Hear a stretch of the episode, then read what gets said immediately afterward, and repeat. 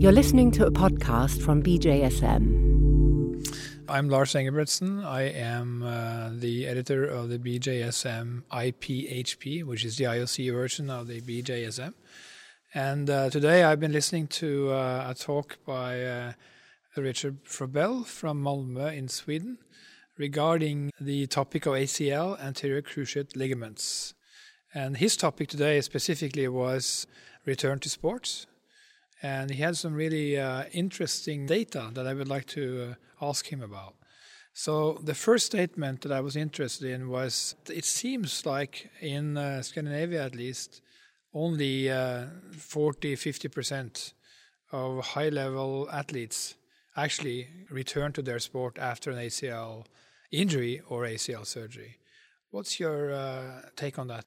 The majority uh, of the research that has been done has been done by a Australian, actually, Clare Ardern, who has done a lot of uh, meta-analyses and also own studies on this topic, where she found that approximately 60% uh, return to sports after ACL injury.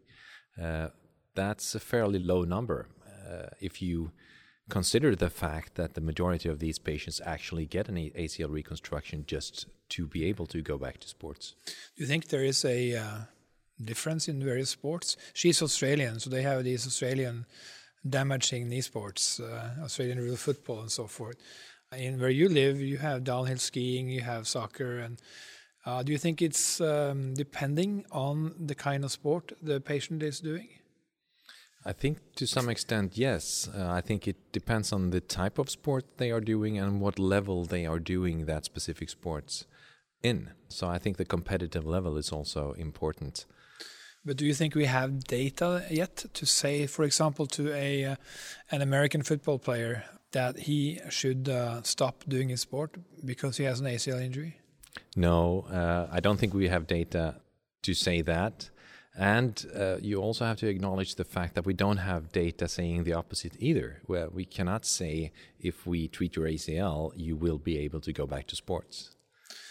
So you have just finished or published uh, a very um, good study in New England Journal of uh, Medicine regarding uh, the treatment of ACL, where you have uh, randomized, or at least you're looking at the difference between surgery versus rehab and you found some exciting results where two years after the injury, you look at them and they seem to score uh, similar, or maybe even the rehab group scores a little bit higher.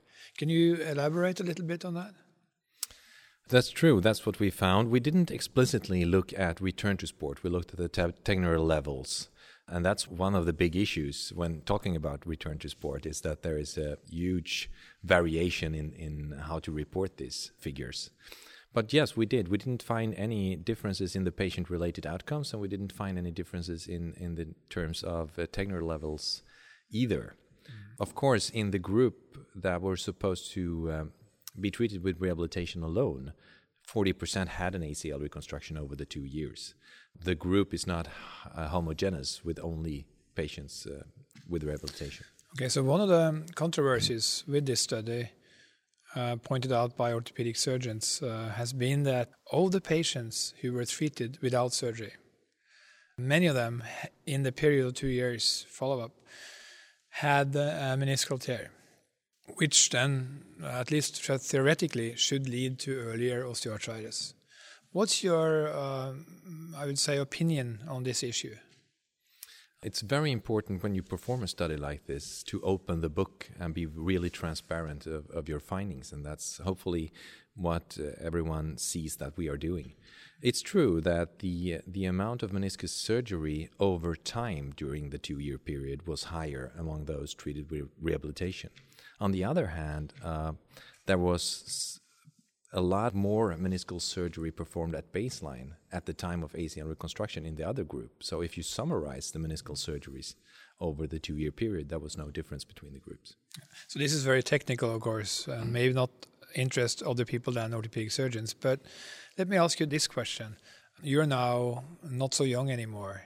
So if you have your ACL torn in alpine skiing in Sweden, what would you do with it?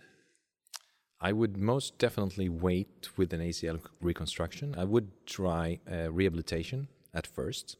If I still would experience instability because I'm an active guy, I like to do sports. And if that to some extent would decrease my ability to perform sports, I would seriously consider a reconstruction. But I would never perform that uh, at Early first. So, Richard, um, do you have the long term data on your KANON patients? Yes, we are uh, currently preparing the manuscript for the five year data, and I actually have it here with me, but I cannot share that with you uh, right now. But hopefully, it will be published soon, and then I would be happy to discuss these results. Right now, what is your uh, area? Of course, you are following this KANON group uh, for more years, but what's your area of research now? My main interest now is the acute phase of ACL injury because there is a huge traumatic impact to the joint. And I think that there could be biochemical components contributing to both the short term and long term outcome after ACL injury. And I want to compare that in laboratory and using MRI to see if we can shed some light on this issue. Yeah, I think that's a good point because uh, ACL is probably almost the best model we have at this stage for acute injury where you have injury to your ligaments, your bone, your cartilage, and your menisci. So it's a wonderful lab for you know uh, doing something that will improve it. So that's good. Uh, keep doing it. Nice to talk to you. Thank you. For more information about this program and other BMJ Group podcasts, please visit bmj.com.